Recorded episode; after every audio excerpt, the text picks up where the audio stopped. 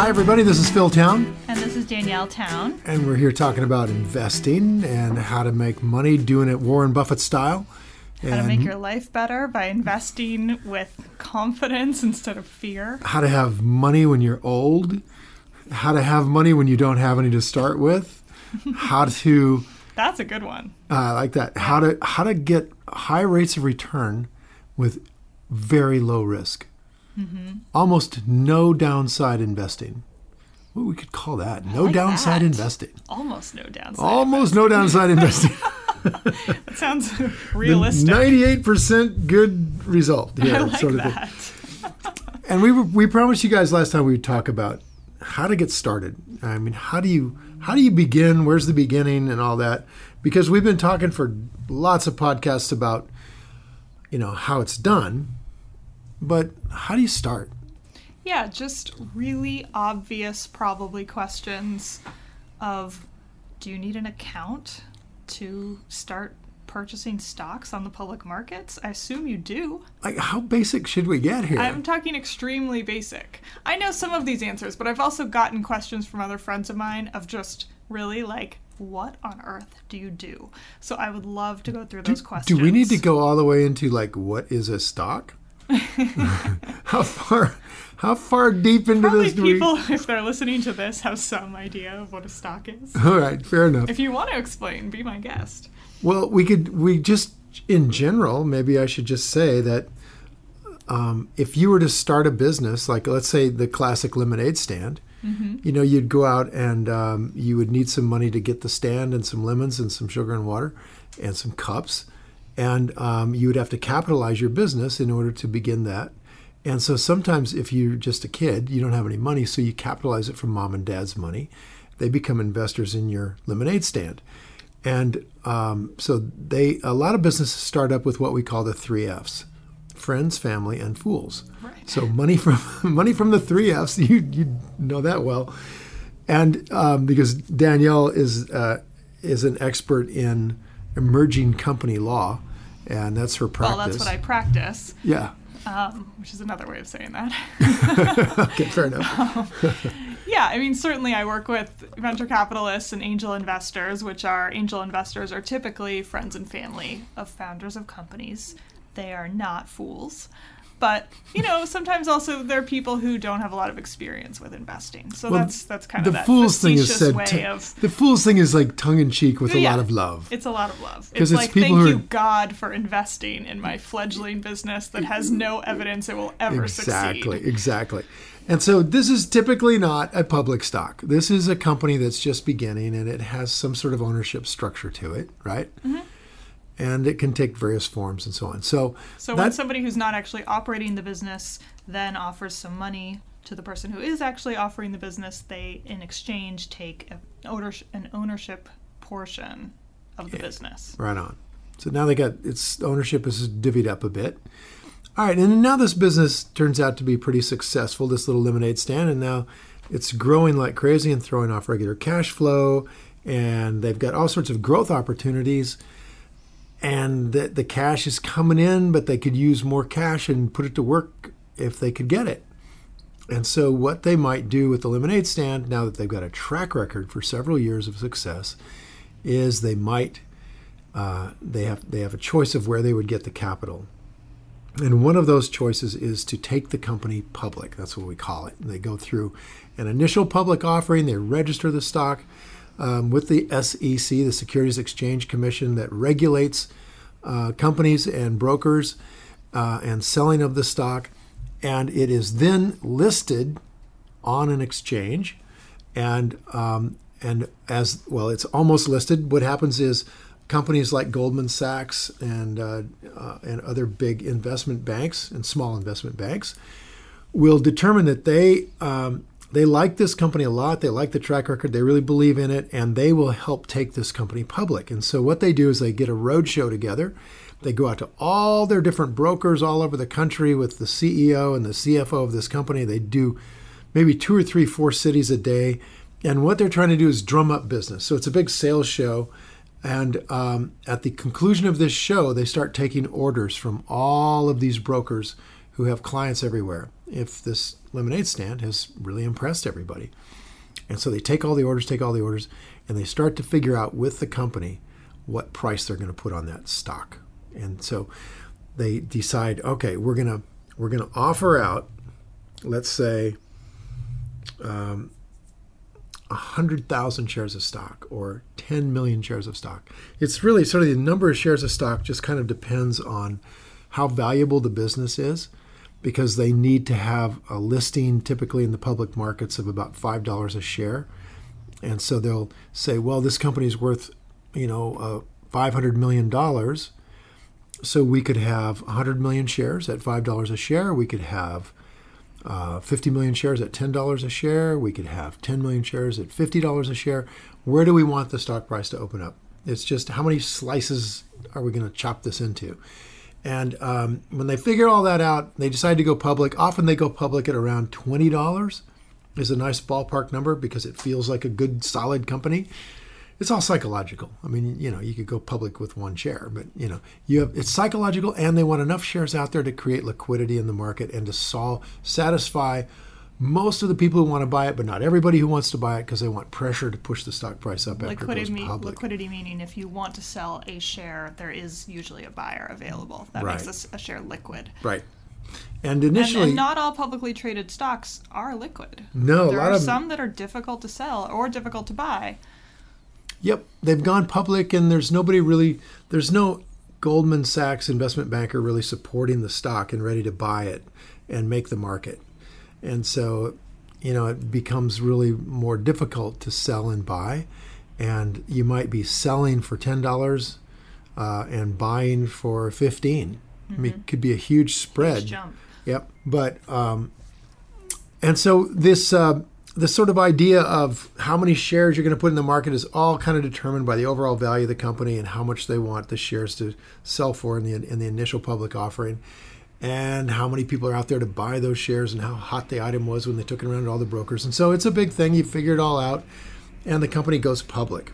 Now, from that point, um, when the company goes public, it receives the money that is put in in this initial public offering. So let's say they receive $100 million. From that point, those shares trade in the public market at whatever price people are willing to buy or sell them at, and none of that money ever goes back to the company. But having a strong public market for the stock makes the uh, makes the company um, really a, gives the company a strong balance sheet because it can borrow it can borrow money against its stock if the stock is really strong in the market and that allows it to have good credit and uh, really is important for companies to preserve their good their sort of good credibility once they become public um, for all kinds of debt reasons and and uh, and obligations of the company that they can get into when they're cranking up their business. So the public markets really have a huge impact on the ability of a company to grow because they provide capital and then on the sort of credibility of the company as you go forward um, and whether the market's real strong. So that's kind of what stock is. Stocks are little pieces of paper um, that are uh, held by typically your broker. They'll hold it in trust for you um, so that you don't have to worry about getting it back to them if you want to sell the stock. They've got it right there and then they just move it move it in trust to the next buyer. And so the stock market is just a place where all those things get traded. And quick trading, which I know we're not doing, we're investing. But if we were quick trading, we may not necessarily ever have that piece of paper. A lot of these trades are just done on computers now. Is that correct? That's correct. And actually, The, I mean, the, we the- almost never get that piece of paper. right. We almost never get it. yeah. It still exists. You still own it. You just might not have that paper evidence, and Right. that's okay. Right. The paper the paper evidence isn't like ne- needed like it used to be. Um, now they've got the files digital and they know who owns the stock and and um, you get to vote your shares if you're if you have voting privileges and you know you never need the stock certificates for that. So the brokers hold those in trust. And so if you want to become a stock investor, sort of beginning place to start would be like, okay, how do I actually buy and sell a stock? Right. Or is there something else we want to climb into here? Yeah, literally. No, you you hit it exactly right. How do I buy and sell stock? So I am sitting here. In the next 20 minutes, I would like to buy a stock. Is that possible? I'm what to do buy I do? a stock. So it I sounds assume- funny to say, I'm going to buy a stock. just, just one. so I assume that there's an account I need to open, right? yes, you need to open a brokerage account. Okay, is that like a bank account? It's similar to a bank account, and in some brokerages, it has replaced bank accounts because you can write checks on it. Really? Yeah, That's handy. Ah, very handy. Um, a brokerage account, therefore, is very similar to a checking account, and it's opened similarly.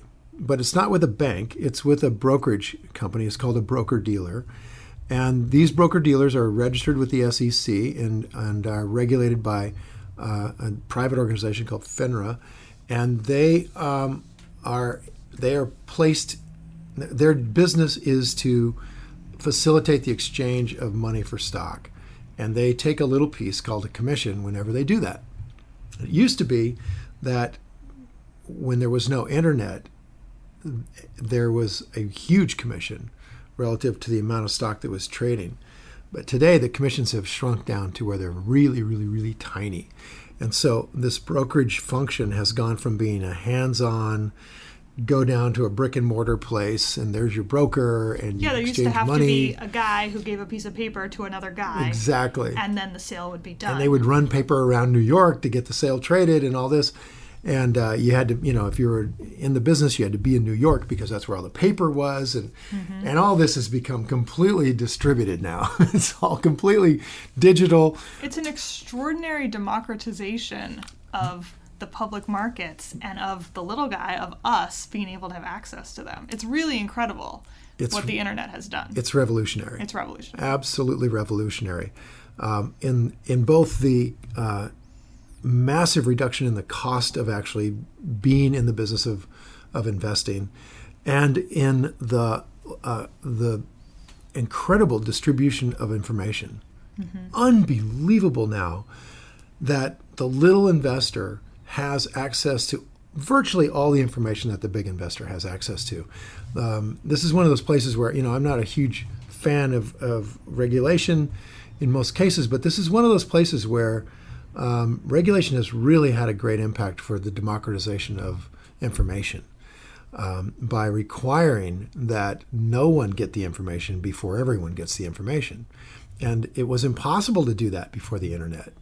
So there was always somebody that got it first, and whoever got it first had a huge advantage, and it was always a big guy. Well, today, everybody gets it first, and now the advantage has shifted, ironically, to the little guy. Um, Warren Buffett has been asked, for example, why didn't you get out of you know these stocks when they were really high and then they dropped like a brick? And he said, you know, we're just too big. You know, we're not nimble. Like we can't do that. Um, so the advantage goes to the little guy because if everybody's getting the information at the same time, then the guy who can move all of his money quickest and easiest has a huge advantage. So if you're working with thousand dollars, you've got massive advantages over a guy like Warren Buffett who's working with a hundred billion in, in the ability to move it around. So um, okay, so the brokerage. So there's a brokerage account Mhm. that each person needs to open. Yep, and you, it's just you can do it right online. It's really easy, and um, to find the brokers that are out there to to work with, you just Google stockbroker online online stockbroker, and that's virtually all of it's done online now. I mean, we There all are probably online, a lot of them. and there's a bunch of them. Um, I can give you a handful that I know are pretty good. Yeah, that'd be great. Okay, so there are some sites that are real professional, and then there are sites that are more for the amateur investor. Um, and what does that mean? What's the difference? the difference is the amateur is going to pay a lot more per trade, well, that's no good. which sort of is too bad. Um, Are you getting more for that extra payment? a little bit, yeah, you are. You Getting get some help or something? yeah, you get a little more help, and you get a lot nicer interface. You get one that's a lot nicer to work with. Um, the professional sites Which tend to be means it's easier to work with. easier to work with. I'm thinking in particular the site that one of the sites that I use is Interactive Brokers, which is just full on professional website and oh my gosh, can you ever screw up on that one? If you if you don't put a minus sign in front of your order, you could end up with exactly the opposite order that you put in. And the minus sign is not intuitive. it's like you need to know that.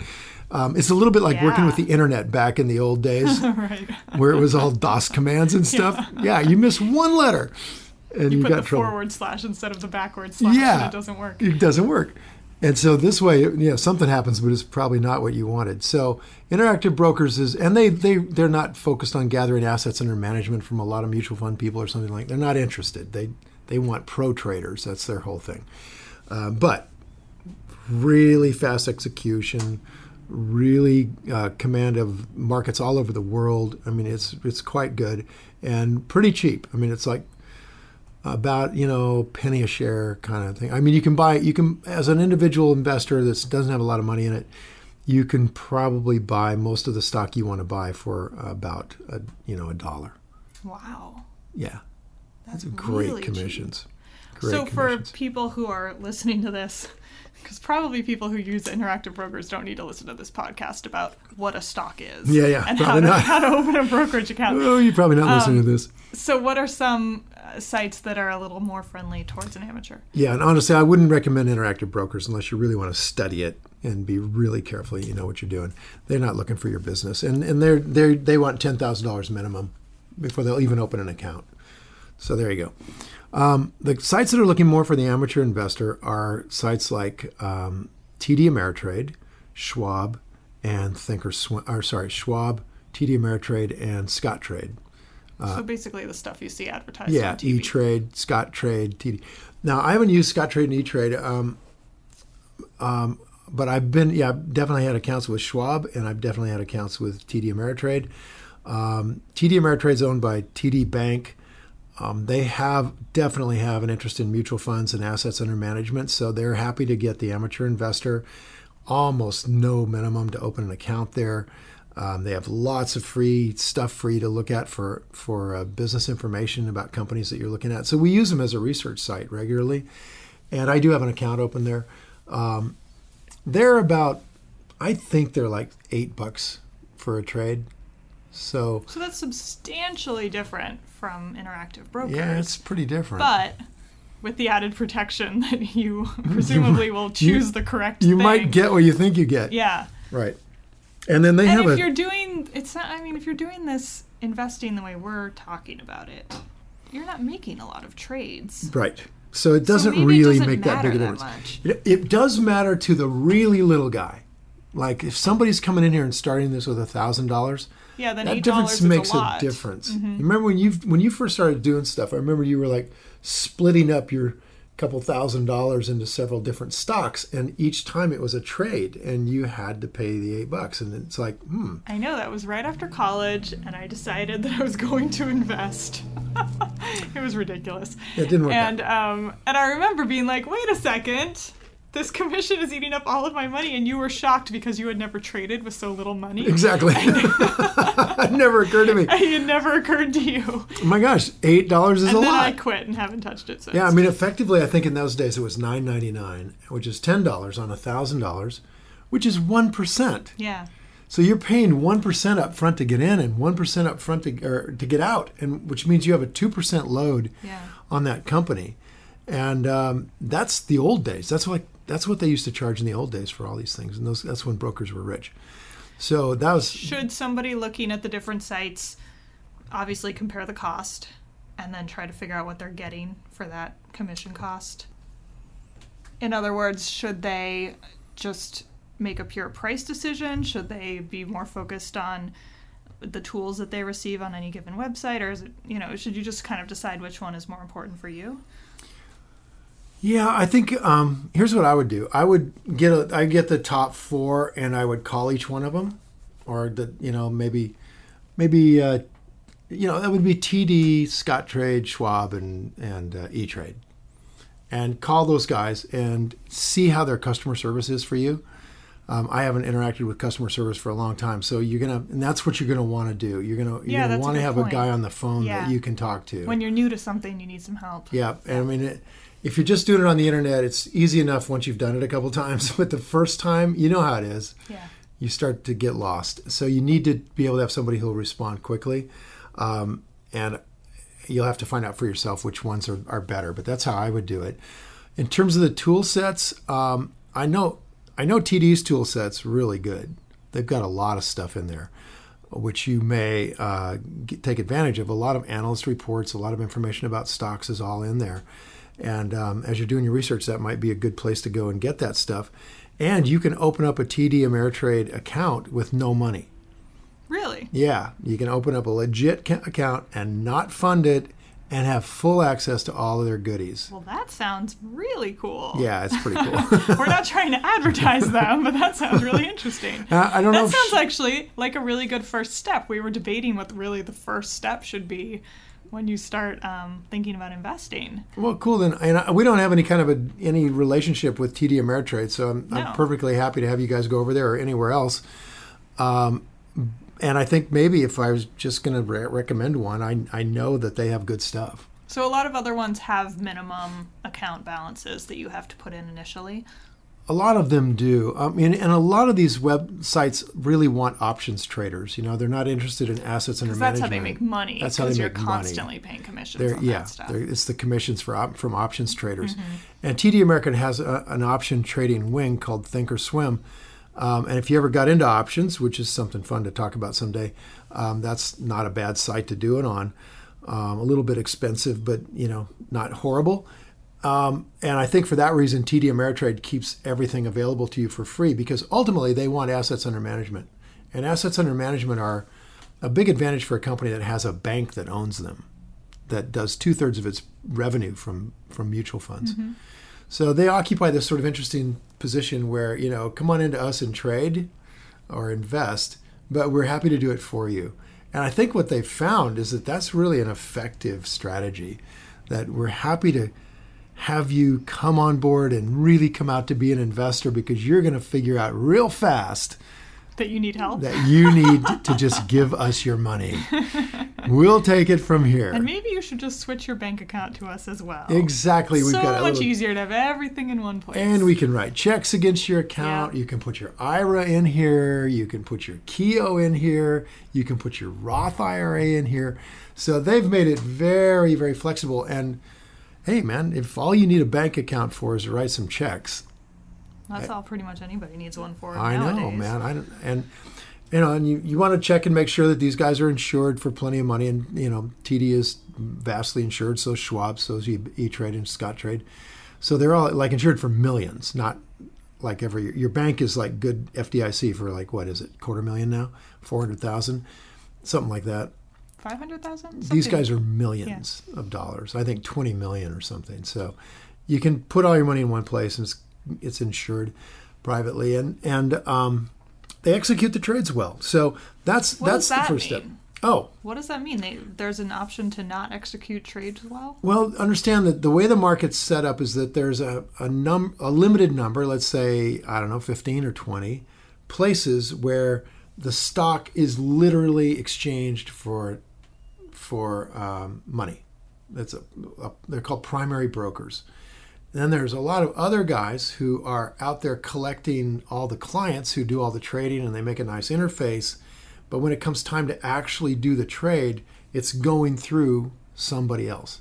And um, and I'm pretty sure TD Ameritrade's like that. They don't actually do the trading, and uh, and so it goes through somebody else. Now, so if that's the case, you want them to have a lot of somebody else's they can go through and get the very best price um, every time for you as possible. And so we often look at that and try to compare um, what price did we get on that stock for that company versus this one for this company. We do it definitely. We do it for options regularly, and we find that some places are much much better than others. You know, um, but TD's doing TD's plenty good. investing, yeah. does that is that really a major factor? If maybe you're No. off a penny or No, being off a penny is irrelevant. okay. Yeah, I wouldn't worry about it. Um, in fact, there's this book that was written called Flash Boys by Michael Lewis, where he was raising, oh, getting a little bit hysterical about the fact that there are some companies that inserted themselves in the electronic signals that were going from somebody that was five blocks away from their prime broker. Um, these guys would pick off that signal and then front run it. And we're talking about milliseconds here. And, it, and and Michael Lewis was like, yeah. And then these guys like Bill Ackman came out and they built their own uh, system so nobody could front run them anymore. Okay, well, that probably affects Bill Ackman in a big way. Okay, having somebody front run him and kick the price up a little bit by a, a, a half a Because he's someone who's managing eight billion hundreds of mil- dollars. Oh, eight billion. billion. Yeah. So when he's moving eight billion, like he stepped in on Herbalife and he put in an order for you know millions of shares, and if they're front running him on a penny times a million shares, Yeah. that's somebody's ten thousand dollar payday, Yeah. right? Not Bill's. Some clown in a business in an office that just got clever, and so he figured out how to shut that out. But the Flash Boys was more about how look at how Wall Street's ripping off America, and it really doesn't have an impact on a retail investor at all. It's a, they're, they're, you only put it in one order. They're, it's done. Nobody cares. Do you have to pay the commission when you purchase the stock and when you sell the stock? Mm-hmm. So you, pay, it commission twice. going in and going out. So really, for me, let's say if it's eight dollars for me to buy and sell a stock, I'm paying sixteen dollars. Yes, So I need to account for that when, when you're I'm when you're buying it. thinking about what I'm buying and how much I'm putting in and how much I can. I mean, in a way, you've lost sixteen dollars straight off the bat. Yep, but it's sixteen dollars period, not sixteen per share. So it's just sixteen dollars. So if you were an investor with, you know, a thousand dollars, it affects you. It's one point six percent, right? Um, so a thousand bucks is a little bit tough to do this kind of investing with, and we we basically try to do. If I'm working with a thousand dollars, I'm going to do more leverage kinds of trades. I'm going to do options instead of of long-term stock investing until I built up my portfolio upwards toward about 100 grand. And then everything above that starts to get pretty big for the options trading market actually. And you you start to move the market around a little bit. So um, everything above that you go long term with. So that's kind of what we would recommend is if you're starting with a really small amount of money what you do is you find really wonderful businesses that you understand that have big moats that fit everything Charlie Munger and Warren Buffett are talking about, and they're absolutely on sale. But instead of buying the stock, you uh, do options trades. And, and I know I'm way over into the weeds here, but I just no, want you're to tell not. you. I think that's it's kind of the opposite of what we've been talking about, though, which is being a first time starting out investor. Oh my gosh, this whole thing is crazy. You probably are that person who doesn't have a hundred grand lying around. yeah, really true. But suddenly you have to leapfrog to a much more complicated system of investing. You you probably would benefit from that. I'm I'm just thinking you probably would benefit from that um, because it gives you a lot a potential for a lot higher rate of return if you do it well. And uh, I'm I'll tell you right now, Danielle, if you know the value of the business um, is well above the price of that business, it gives you an advantage on an options trade that isn't baked into the pricing of options. And it gives you an edge. And when you have an edge in a betting market like that, you can really do well with it. And so, you know, we, we pretty regularly see people taking, you know, a few thousand dollars and turn it into really serious amounts of money um, because they understand the idea that the ideas that Warren Buffett and Mohnish Pabrai are talking about, and then they apply them to a more leveraged situation than that. Options can be have a very intense downside though. And I think, tell me if I'm wrong, I think most brokerage companies won't even let you open an options account without either a certain amount of money or some experience investing. Right. They want to see that you have experience investing, and it's very smart that they ask for that because options done wrong, and you you wipe out your money really fast, and so you'll be the Patel family, but no motel. You just wipe it out in, in Yeah. a matter of months. You're gone. Um, So but it's a mis- it's a misnomer to think that options are have to be really risky. I mean, even uh, I, I've listened to people teach options for years, and, and they try to play this little game that you know options are safer than stocks because you can only lose the money you put into the option, all of it. And how exactly is that safer than a stock? And what they say is, well, an option for IBM only costs you four dollars, but the stock costs you 160, and you could lose the whole 160 in the stock, um, and but and you could lose the four dollars in the option. So which one's riskier? Obviously, the 160. Which there's something fundamentally massively flawed with that logic. yeah. First part of it being that you wouldn't even be touching IBM if you thought it was going to go broke, right? That there was any chance that IBM was going to go broke. So the idea that you're comparing an option against a company that isn't going to go broke, apples to apples, is stupid because if you're wrong on the option timing on that option, you are going to lose your $4. And in fact, you probably will. So it's just kind of bizarre how they teach this stuff. But I will tell you this, you know, without getting too deep in the woods on options here, that if you are a ruler type investor, rule one focused investor, and, and you've learned to invest the way Charlie was talking about, understanding the business, mode of the business, the management of the business, and margin of safety, if you've learned to do that, then when you're when you do options, you can absolutely do them in such a way where no matter what the stock price does, you win. There's no losing.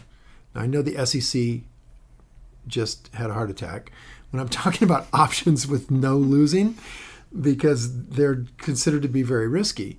But let me just tell you that there are, the, there are certain kinds of options that you can do where essentially there's only there's if the stock price goes up you keep the money that someone paid you on the option if the stock price goes nowhere you keep the money someone paid you on the option and if the stock price goes down you get to buy the stock at the price you want to own it at.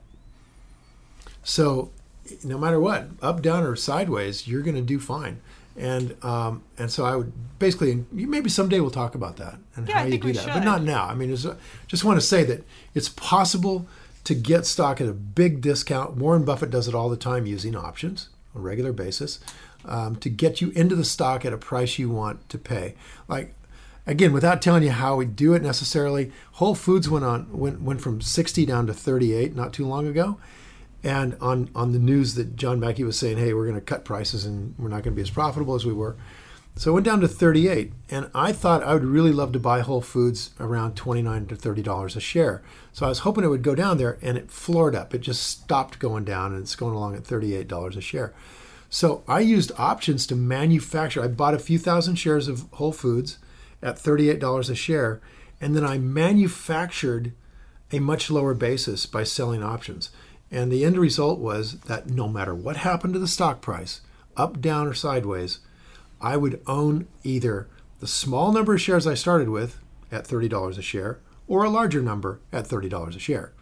No way was I, was I over $30 a share. So using options is cool. You can really manufacture some amazing, great margin of safety prices for yourself that uh, that guarantee you some sort of profit. Yeah, because having to own that stock at a low price is generally seen as a loss, but you're actually wanting it at that price, and that's how you see it as a gain. I wanted it at that price, and and so in, in this particular case, I dropped the basis from 38 to 30 by collecting premiums on options that had a strike price of 30, and I would get put a block of stock at 30. I want to buy it at 30. If it goes to 26 and I can buy it at 30, I'm I'm a happy guy. So I had the stock at 30 either way. And, and of course, what happened is it ran back up into the 50s now. But look at what happened. I've got that stock. I wouldn't have bought it at 38. I ended up with a basis of 30, and now the stock's at 50, which is about a 60, 70% rate of return in you know less than a year. So you can you can create some really good situations for yourself if you know what you're doing. Okay, and the first step is to create a brokerage account. wow, did we ever go into the weeds on that? First, create a brokerage account and then start doing really, really sophisticated options trading. Don't do that. Yeah, don't, don't do, that. do, that. Let's let's start one step at a time and first figure out how to buy some stock. Yeah. and and and accumulate some savings. It sounds like Sounds like you really do need a good amount of money to start trading. Or, I'm sorry, to start investing. Yep, start investing. You you want to have you just you basically the idea is you want to get going on it.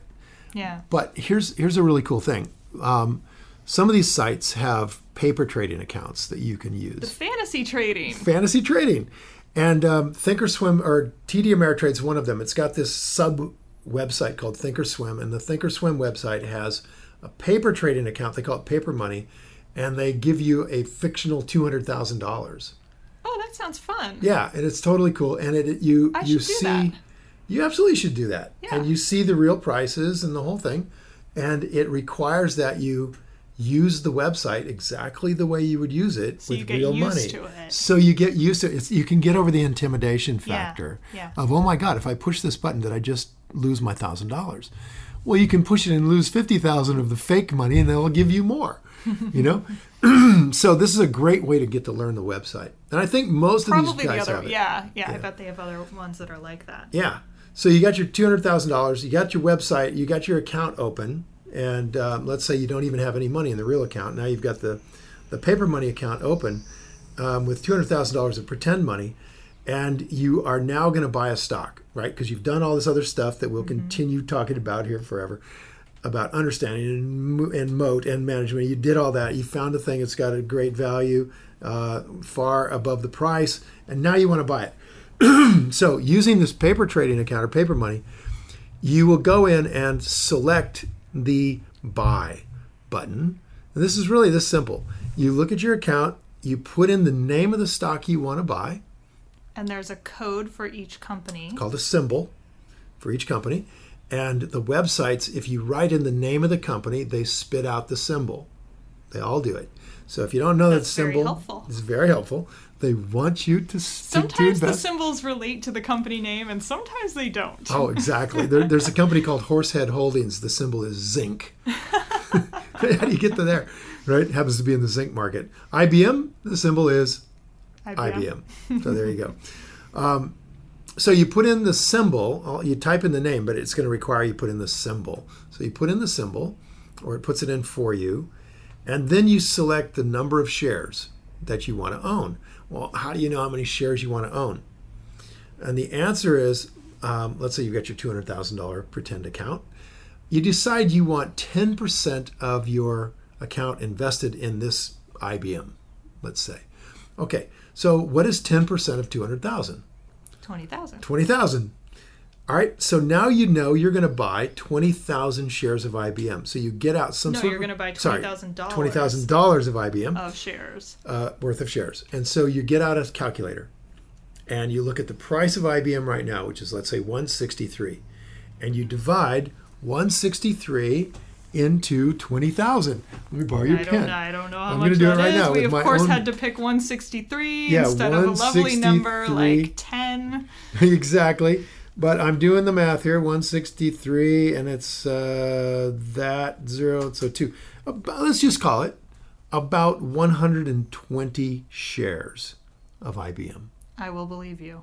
ballpark.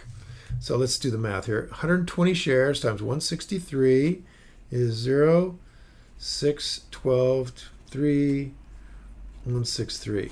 And that's 06591. Yeah, that's 19,560 bucks. Okay, so you say, all right, I want to buy 120 shares. You find that from your calculator. Divide the price of the stock into the amount of the chunk that you're going to put into this company. The total dollars Total that you're dollars, going yeah. to spend. and you get in this case the number of shares of IBM is 120 great. Now you put 120 in where it says number of shares into that little box. And then in all the brokerage sites it'll say okay what kind of order do you want to put in? So the next little box is an order box. And it's going to say do you want this to be an order that is just for today? Or is it good until you tell us you no longer want to buy it? What does that mean? Well, it means that the order will last longer than the end of today's market. That the broker will keep it in there if for some reason they can't provide you with the stock at one, they can't find 120 shares at 163. Um, oh, wait, wait, wait. Let me back up one step. You have to put in the price that you want to purchase it at. Exactly. Now, let me let me let me say probably in most brokers there's an order that follows this this way, um, and that is that they want to know the kind of order you're going to place. Is it a market order, in which case they will simply go get it at the best price they can.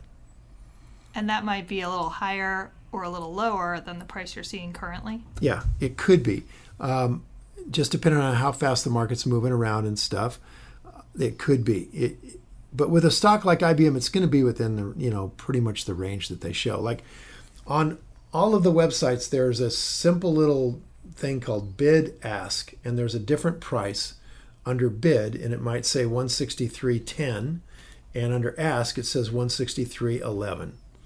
So once $163.10 is the bid, $163.11 is the ask. And if you say, give me the market order on this, they will sell you that at 163.10 unless it's moved around. So they're not going to give it to you at the 163.11 price. That's what um, sorry, if you're buying, they're going to give it to you at 163.11. Excuse me. They're going to give it to you at the higher price if you're a buyer. At the ask price. At the ask price. And if you're a seller, they're going to pay you 163.10. So that little difference in there is what the the broker does to get a little spread to make a little money right there. All right. So, if you put in a market order, you're going to get the worst one of those two prices probably. You with me so far? Yeah, absolutely. Okay, and the market order's symbol is MKT, and that means market order. Now, almost all sites default to something called a limit order. It says LMT. They default that way. So if you're going to do a market order, you have to change it by clicking on it from a limit order to a market order. Okay? Now, a limit order is defaulted to because that's safer for the buyer or the seller. What the limit order says is, I am going to give you a contingent order, Mr. Broker. I'm going to put in the amount of money you have to get this for. You have to you have to buy this for me for, and you can't spend any more than that. This is the most This is you the can highest spend. amount I'm going to offer. Yep.